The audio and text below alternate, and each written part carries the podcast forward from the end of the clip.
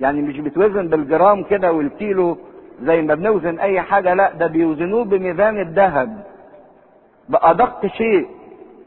لأنه بيعطي رائحة نفاذة جميلة جدا والرائحة دي تقعد لفترة طويلة. تبقى لزمن طويل. عشان كده العود ده من الأطياب الفاخرة. حقيقة إن في آية جميلة بتتكلم عن العود. نطلعها نقراها في سفر العدد.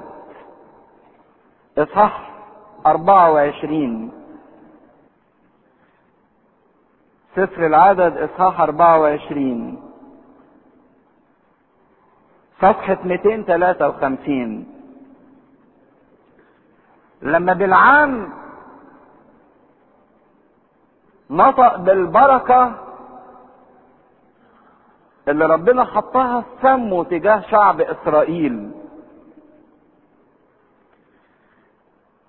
نقرأ كده في سفر العدد إصحاح 24 من عدد خمسة. يقول له ما أحسن خيامك يا يعقوب؟ مساكنك يا إسرائيل. كأودية ممتدة كجنات على نهر كشجرات عود غرسها الرب. عايز يتكلم عن شعب الله بأن رائحته جميلة ودائمة وتبقى إلى الأبد فقال عنه إن خيام يعقوب ومساكن إسرائيل وشعب الله ده كشجرات عود غرسها الرب. عشان كده غرس يدوم. وده اللي بيقولوا إن الله لا يمكن أن يرفض شعبه. فهو جاب مزيج هذه الأطياب مئة منة من مر وعود. عارفين طبعا إن الكنيسة أخذت الحنوط اللي كان على الأكفان اللي كانت ملفوفة على جسد المسيح وعملت فيها إيه؟ آه صنعت منها زيت الميرون. زيت الميرون ده اللي بنعمل بيه إيه؟ بعد ما الواحد يتعمد الكاهن يدهنه بزيت الميرون 36 رشمة سر التثبيت وحلول الروح القدس. وزيت الميرون ده معمول من الأطياب اللي كانت متكفن بيها السيد المسيح. جمعوها ووضع عليها زيت الزيتون وصارت ذخيرة حية في الكنيسة.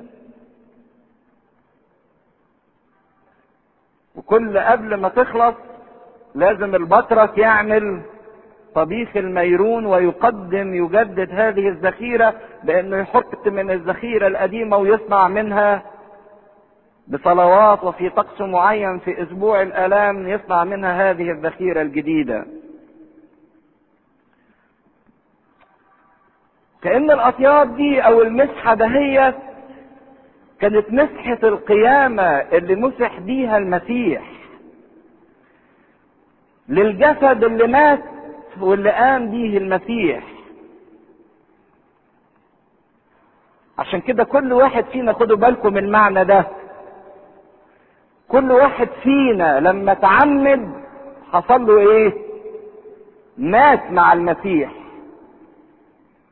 ولما طلع من مية المعمودية اتمسح بالميرون خد مسحة القيامة مع جسد المسيح الإيه؟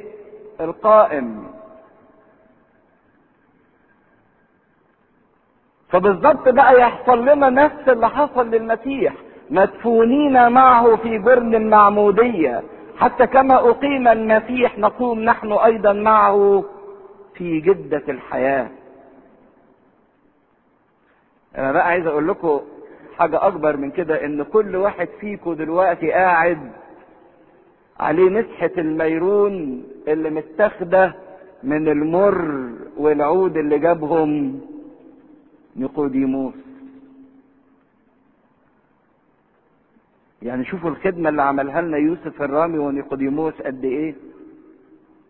كل واحد فينا صار مختوم بمسحة القيامة. يوسف الرامي ونيقوديموس الاثنين اللي خايفين اللي ما كانش حد ممكن يقدر يظن ان هم في يوم من الأيام يعملوا عمل أو يظهروا محبتهم أو تبعيتهم للمسيح. ده صار الآن كل المسيحيين مدشنين بختم الميرون. وختم الميرون ده اللي جابه أصلا يوسف الرامي ونيقوديموس أنتوا عارفين مفيش أي كنيسة من الكنايس توجد إلا ولازم يكون فيها زيت الميرون. ده زيت الميرون ده الختم اللي بيختم المسيحيين. عشان كده مفيش كنيسة إلا ولازم تلاقوا فيها زيت الميرون موجود. كل العالم. يعني بتكلم على الكنائس التقليدية الرسولية. لكن طبعا البروتستانت ما عندهمش. عشان كده بهذا الميرون بقى لينا شركة مع ربنا في موته وفي قيامته. بنمسح بهذا الزيت بهذه الأطياب اللي كانت على جسد المسيح. عشان زي ما خدنا مسحة الموت نأخذ مسحة القيامة. ونفس الجسد اللي مات هو نفس الجسد الذي قام. عشان كده لما بولس الرسول يقول التعبير الجميل لأننا رائحة المسيح الذكية. إحنا ريحة المسيح. زي ما العود ده ليه رائحة ذكية تبقى وتدوم فنحن رائحة المسيح اللي اتمسحنا بمسحة أحديها المسيح ودفن وكفن جسده بها. وبرضك هذا المكان اللي غسلوا فيه المسيح وطيبوه بالأطياب ما زال موجود لحد دلوقتي في أورشليم في مدخل كنيسة القيامة. قدام القبر المقدس عاملينه بقطعة رخام وفي البير اللي خدوا منه المية عشان يغسلوا جسد المسيح بيه. ومولعين أناديل من الزيت باستمرار فوق هذا المكان كتذكار لهذا الميرون.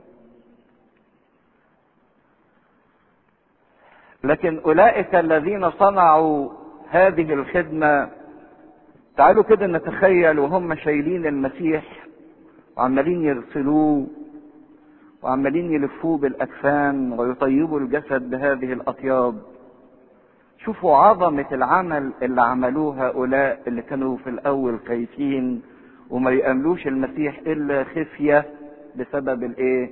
الخوف. تخيلوا يوسف ونيقوديموس وهما يحملان هذا الجسد. ده بيحملوا الذي يحمل المسكونة كلها على كتفه. اللي شايل المسكونة كلها على كتفه شالوا يوسف ونيقوديموس بعد ما أنزلوه ذلك الذي كان معلقا على خشبة وهو اللي بيعلق الأرض كلها على لا شيء زي ما بيقول أيوب ربنا ده علق على خشبة بينما في واقع الأمر هو اللي معلق الكون ده على لا شيء إيه اللي ماسك الأرض إيه اللي مثبت الأرض إيه اللي معلق الأرض. كنز الحياة حملوه ميتا أسندوا الرأس بإيديهم تلك الرأس التي تسند الأكوان كلها. اغمضوا العينين. زي ما عادت بيكفنوا أي واحد يقفلوا عينيه. ده اغمضوا عينين الذي عيناه ترى كل حي. كل كائن حي. ويقفلوا البق. ويربطوه بمنديل. فأغلقوا الفم الذي تجري منه كلمة الحياة. اللي من غيرها مفيش إنسان يحيا. يحيا بكل كلمة تخرج من فم الله. طيبوا الجسد وهو منبع الطيب. لف الذراع وهي الذراع العالية الرفيعة التي تصنع آيات وعجائب. كفنوه بأكفان وبكتان.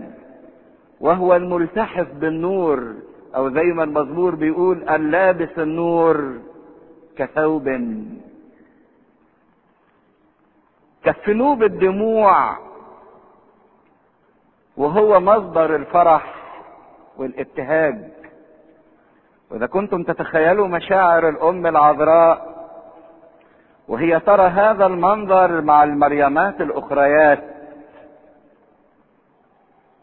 لكن عظمة العمل اللي عمله يوسف الرامي مع نيقوديموس ما قامش بيه حد من هؤلاء الرسل حتى يوحنا. وإن كان يوحنا بيحكي اللي حصل لكن ما بيذكرش إن هو اشترك في هذا العمل. دول اللي أتوا في يوم من الأيام خفية بسبب الخوف من اليهود.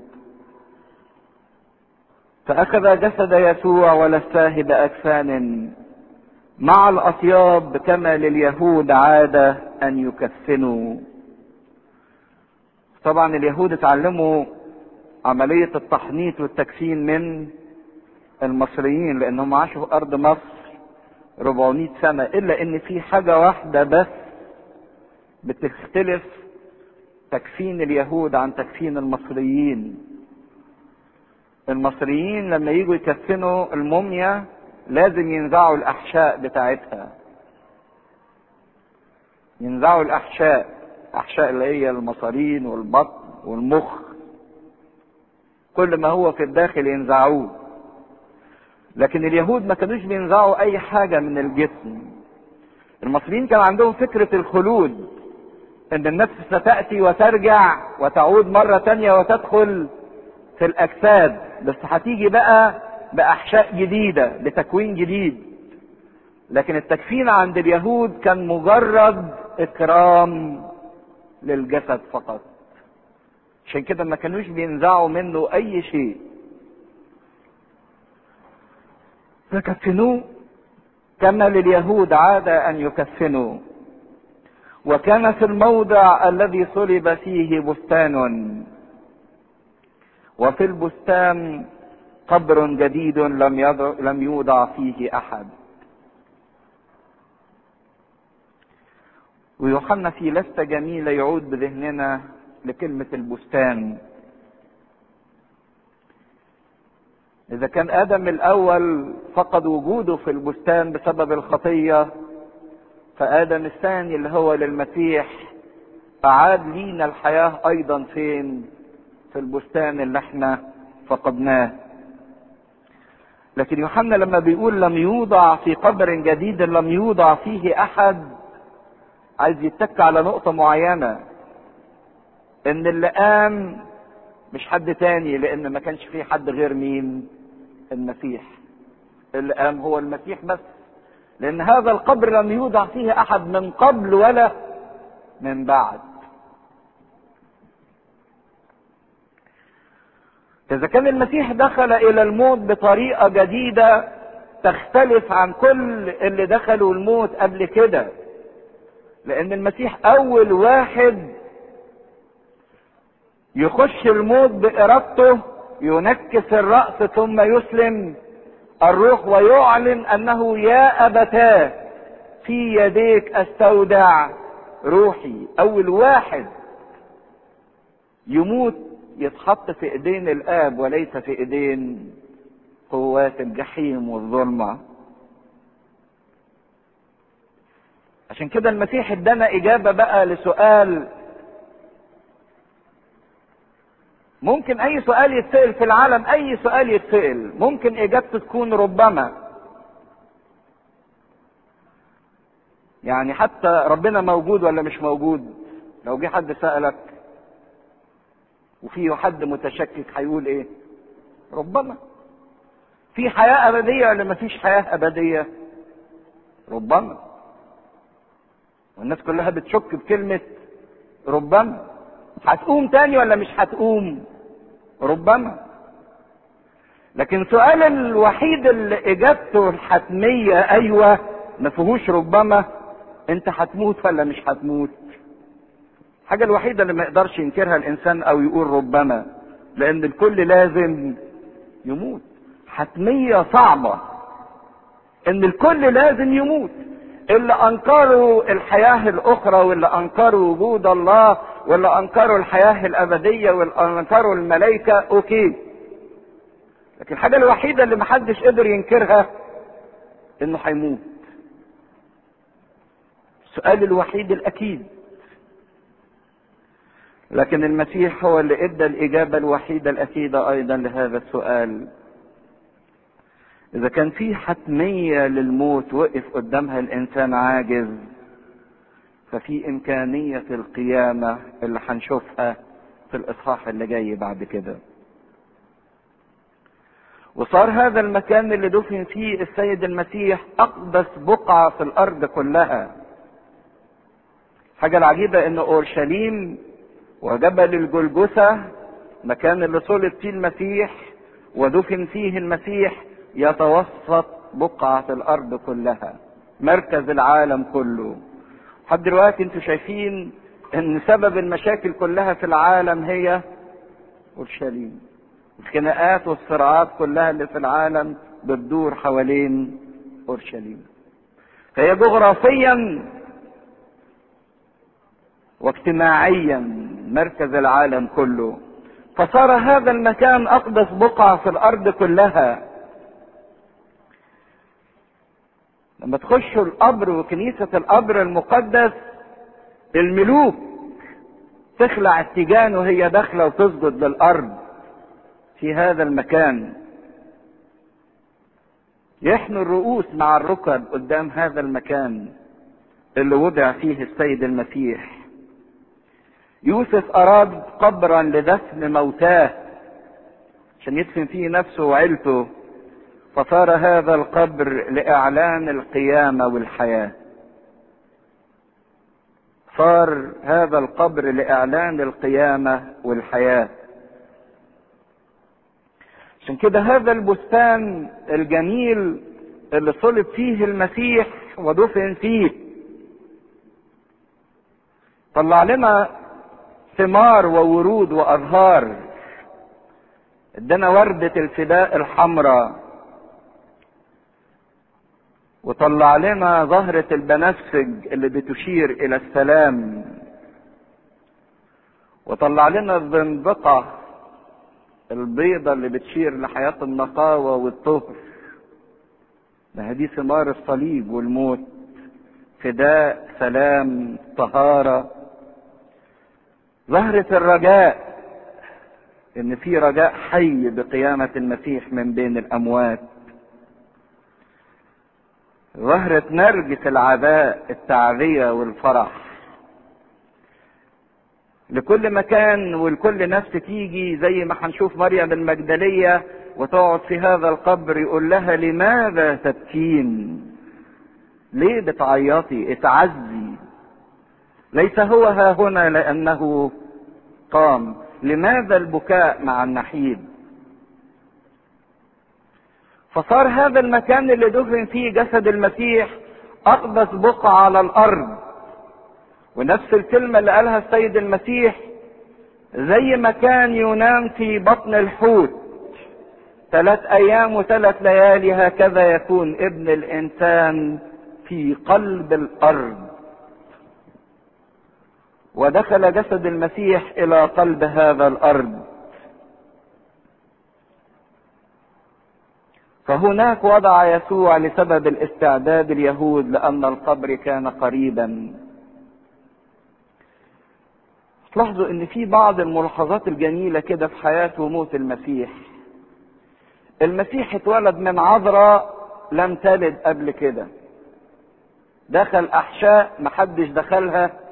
قبل كده ظل الباب إيه مغلق.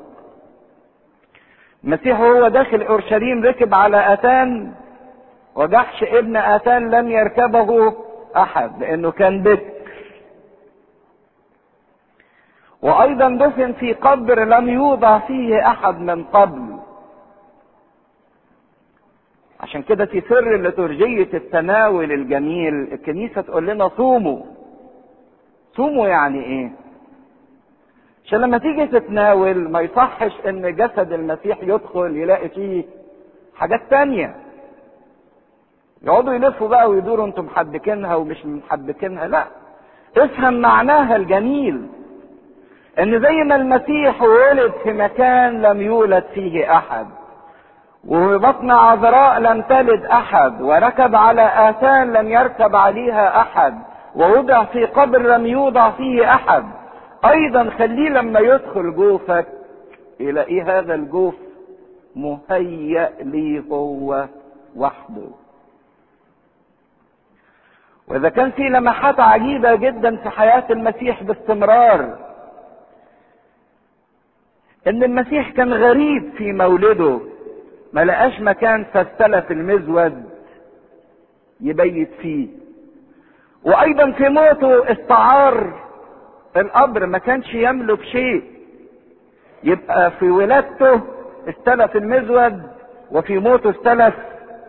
القبر وعاش حياته كلها يستلف. غريب ما عندوش حاجة. لم يكن له أين يسند رأسه. ما كانش ليه مكان حتى يعلم فيه مخصوص. كان بيطلع في الجبل ومرة في البحيرة ومرة في سفينة ومرة في الهيكل ومرة في المجمع. حتى في عيد الفطر استلف العلية حتى هو داخل أورشليم استلف الأتان ويقول الرب محتاج إليه. فعاش هذا غريبا في ولادته وحياته وموته. وإذا كان أعلن احتياجه إلى الإنسان فلكي ما يعطي الاحتياج الأكبر للإنسان لكي ما يسلمه سر الخلقة الجديدة ويسلمه الحياة الأبدية. طب جسد المسيح كان في القبر.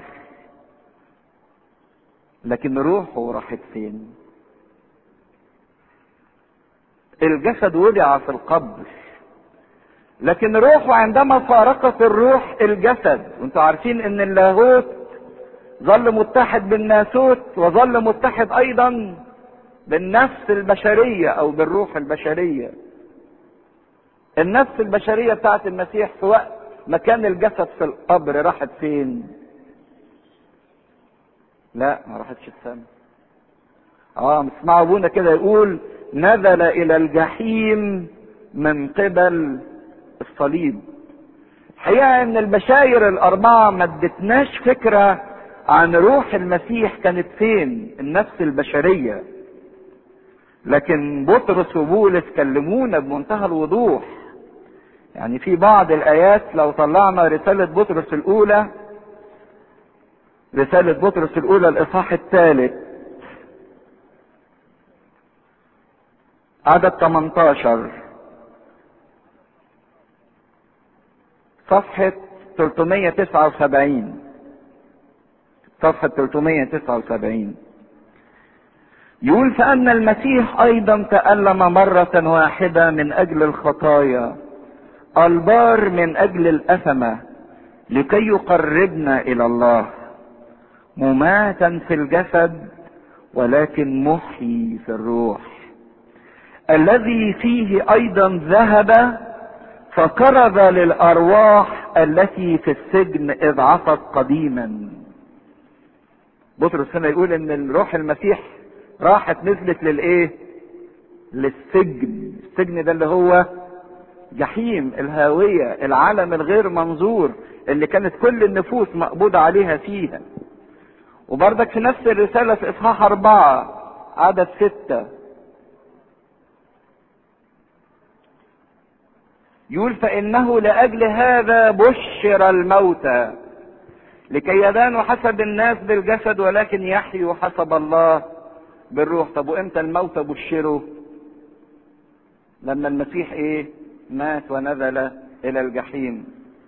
بولس الرسول في رسالته لأفسس يقول لنا بردك آية جميلة في أفسس أربعة. عدد تسعة أفسس أربعة عدد تسعة صفحة 315 يقول وإما أنه صعد فما هو إلا أنه نزل أيضا أولا إلى أقسام الأرض السفلى. قبل ما يصعد عمل إيه؟ نزل إلى أقسام الأرض السفلى. الذي نزل هو الذي صعد أيضا فوق جميع السماوات لكي ما يملأ الكل. وبعدين يقول في نفس الإصحاح سبى سبيا وأعطى الناس عطايا. صحيح إن بطرس وبولس استلموا تلك الرحلة التي صنعتها النفس البشرية نفس المسيح. في خلال الأربعين يوم المسيح علم التلاميذ عما صنعه عندما نزل إلى الجحيم. لأن إذا كان الجسد مرتاح في القبر ودخل في سبت راحته لكن الروح كانت تعمل إذ نزلت إلى الجحيم من قبل الصليب. حقيقة أن العهد القديم كان مليان إشارات رائعة وجميلة جدا على نزول المسيح إلى الجحيم. يعني لو طلعنا سفر زكريا في العهد القديم في سفر زكريا إصحاح تسعة عدد 11 صفحة 1348 يقول له وأنت أيضا فإني بدم عهدك. قد أطلقت أسراك من الجب. بدم العهد طلعت الأسرى اللي كانوا مأسورين فين؟ في الجب. الذي ليس فيه ماء. ليس فيه ماء يعني ما فيهوش حياة. ده الجحيم. بدم العهد طلع كل أسرى الرجاء. ارجعوا إلى الحصن يا أسرى الرجاء. يقول لهم بقى اطلعوا. نزل وطلع كل النفوس اللي كانت مأسورة في الجحيم ولكن ليها رجاء في شخص المسيح. إبراهيم وموسى وداوود واشعيا وارميا بردك في سفر اشعيا نفسه إصحاح 42 يتكلم عن عمل المسيح في الجحيم. في اشعيا 42 عدد سبعة صفحة 1042 لتفتح عيون العمي لتخرج من الحبس المأسورين من بيت السجن الجالسين في الظلمة. مين اللي موجودين في بيت السجن الجالسين في الظلمة؟ هم دول اللي ماتوا وهم في الجحيم. وبرضك في أشعية 49 عدد تسعة يكرر نفس المعنى. الشعب الجالس في الظلمة أيضا في أشعية تسعة أبصر نورا عظيما اللي هو نور المسيح نور القيامة. حتى داود في المزامير بتاعته يقول مثلا في مزمور 24 المزمور الجميل اللي الكنيسة بتردده في عيد القيامة يقول في مزمور 24 ارفعوا أيتها الملوك أبوابكم وارتفعي أيتها الأبواب الدهرية ليدخل ملك المجد. من هو هذا ملك المجد؟ الرب العزيز القوي الجبار القادر في الحروب. إيه هي الأبواب الدهرية اللي ترتفع؟ هي أبواب الإيه؟ الجحيم أبواب السجن. في تمثيلية القيامة تلاقوا يرددون هذا المزمور. وبرضك في كل يوم في مزمور باكر الصبح الكنيسة تفكرنا بقيامة المسيح لأن المسيح قام باكرا. وتحكي لنا عن القيامة في المزمور 15 اللي أوله احفظني يا رب فإني عليك. توكلت تقول له لأنك لا تترك نفسي في الجحيم ولا تدع قدوسك يرى فسادا تديني قوة القيامة بتاعة المسيح. كيف اكتشفت تلك القيامة؟ وكيف عرف العمل الذي عمله السيد المسيح في الجحيم؟ ده اللي نكمله المرة الجاية إن شاء الله. في حد يحب يسأل حاجة في الجزء ده هو؟ اتفضل بس بصوت عالي لو سمحت. بيقول هل يوسف الرامي كان بيكفن المسيح كان يعلم إن هو ده المسيا وما يعرفش يعني إيه معنى المسيا لحد الآن. لكن يعرف إن ده اللي قيلت عنه النبوات اللي في العهد القديم.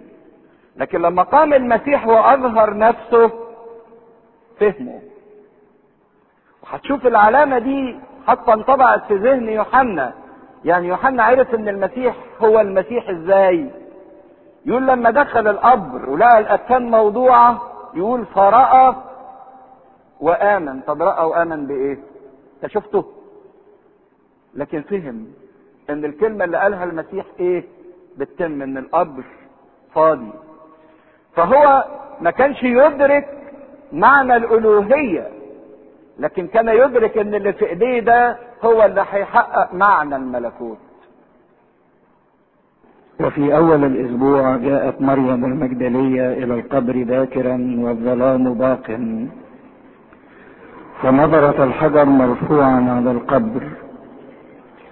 فركضت وجاءت إلى سمعان بطرس وإلى التلميذ الآخر الذي كان يسوع يحبه. وقالت لهما أخذوا سيد من القبر ولسنا نعلم أين وضعوه. فخرج بطرس والتلميذ الآخر وأتيا إلى القبر. وكان الاثنان يركضان معا. فسبق التلميذ الآخر بطرس وجاء أولا إلى القبر وانحنى فنظر الأجسام موضوعة ولكنه لم يدخل.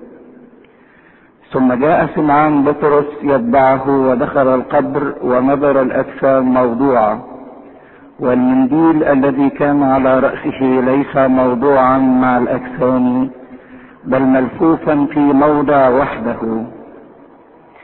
فحينئذ دخل أيضا التلميذ الآخر الذي جاء اولا إلى القبر ورآه فآمن. لأنهم لم يكونوا بعد يعرفون الكتاب. أنه ينبغي أن يقوم من الأموات. فمضى التلميذان أيضا إلى موضعهما. أما مريم فكانت واقفة عند القبر خارجا تبكي.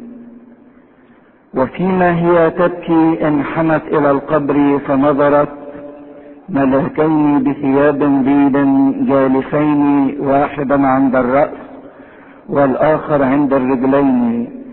حيث كان جسد يسوع موضوعا.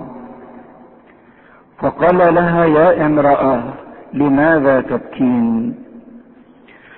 قالت لهما إنهم أخذوا سيدي ولست أعلم أين ودعوه. ولما قالت هذا التفتت إلى الوراء فنظرت يسوع واقفا ولم تعلم أنه يسوع. قال لها يسوع يا امراه لماذا تبكين من تطلبين فظنت تلك إنه البستاني. فقالت له يا سيد إن كنت أنت قد حملته فقل لي أين وضعته وأنا آخذه. قال لها يسوع يا مريم. فالتفتت تلك وقالت له رابوني الذي تفسيره يا معلم.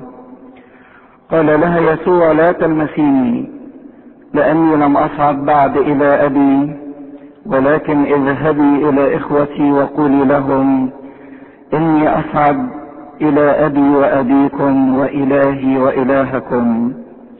فجاءت مريم المجدلية وأخبرت التلاميذ أنها رأت الرب وأنه قال لها هذا والمجد لله دائما ابديا أمين. حقيقة شفنا المرة اللي فاتت يوسف الرامي ونيقوديموس وهم بيكفنوا السيد المسيح وهم بيدفنوه في القبر وعلى حسب إعادة اليهود إن الوضع بتاع الميت في القبر لابد أن يكون وجهه ناحية أورشليم المدينة المقدسة. على أساس إن أورشليم هي رجاء كل إنسان من شعب الله. فكان وضع الميت في القبر إن الوجه بيكون ناحية المدينة مدينة أورشليم.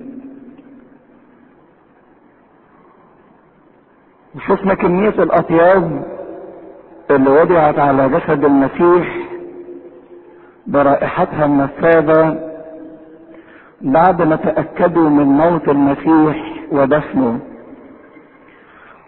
وقد تكون الكمية دي كفيلة بأنها تميت إنسان من الرائحة.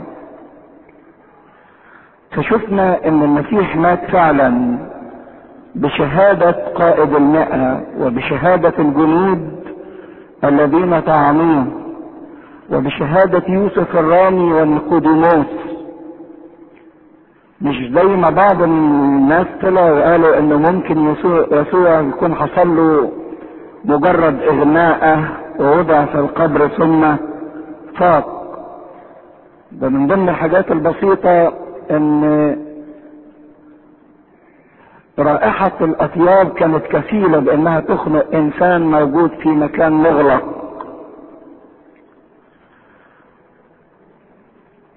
موت المسيح ودفنه ثم بعد كده قيامته ده كان ملخص إيمان الكنيسة الأولى.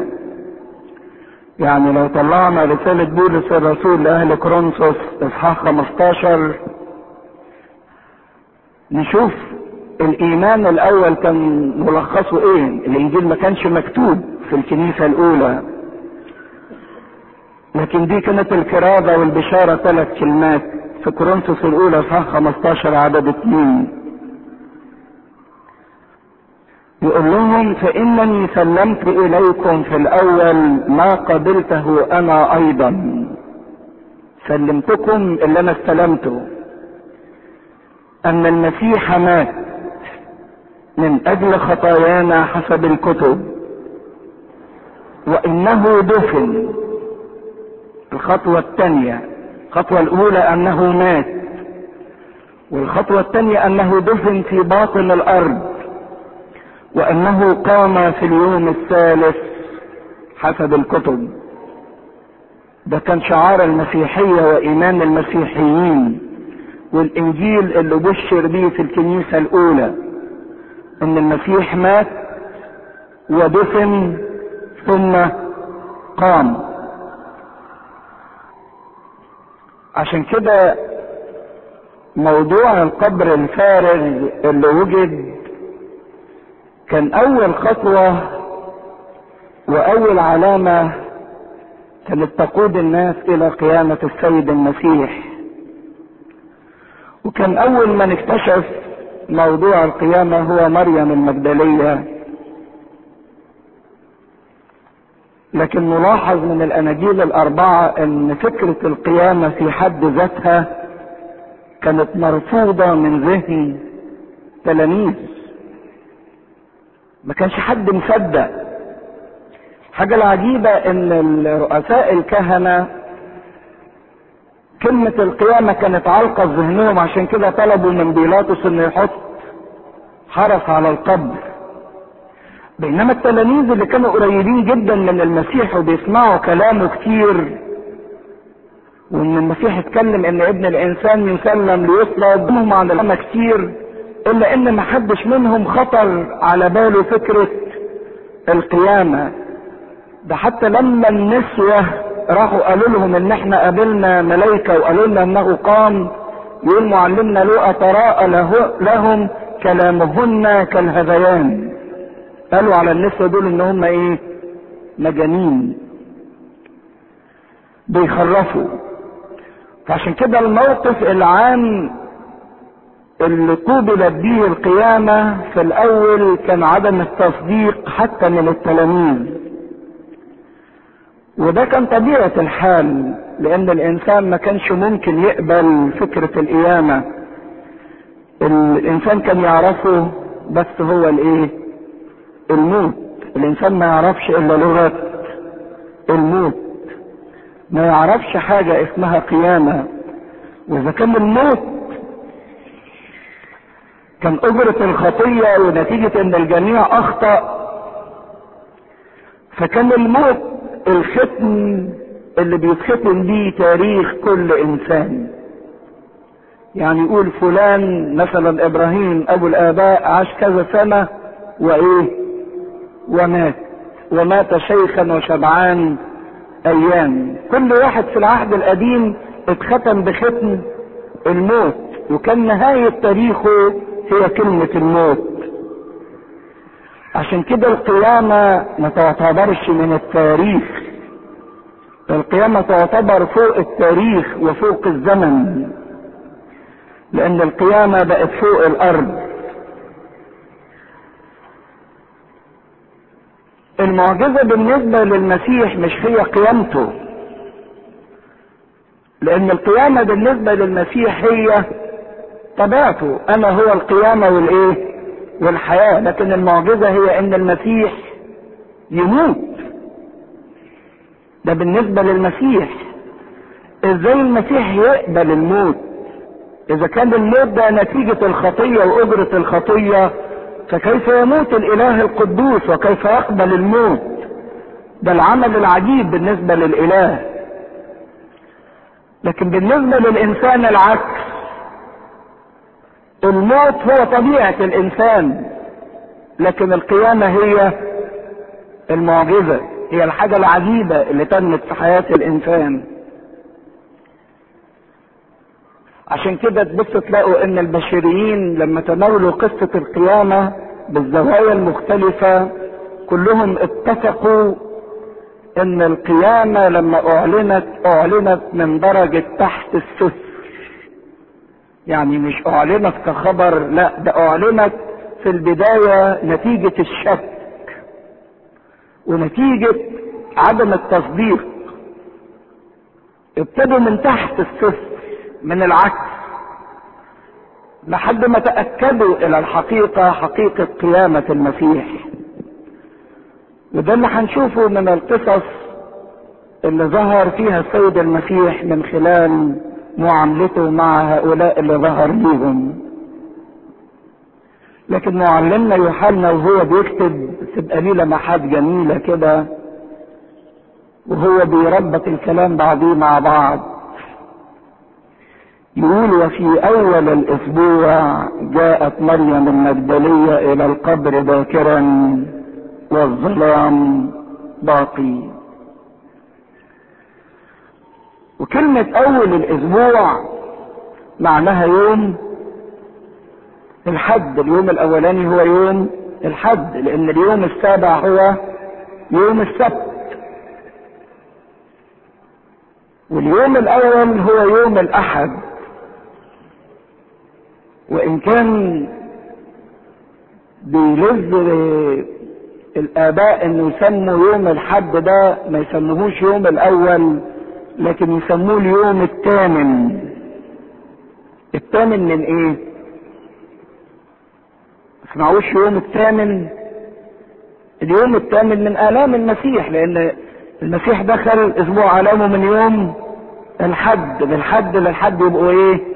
ثمان أيام. واذا كانت وحدة الزمن سبعة فاليوم الثامن يبقى ما هو فوق الزمن؟ ما هو اخروي أو ما هو حياة أبدية؟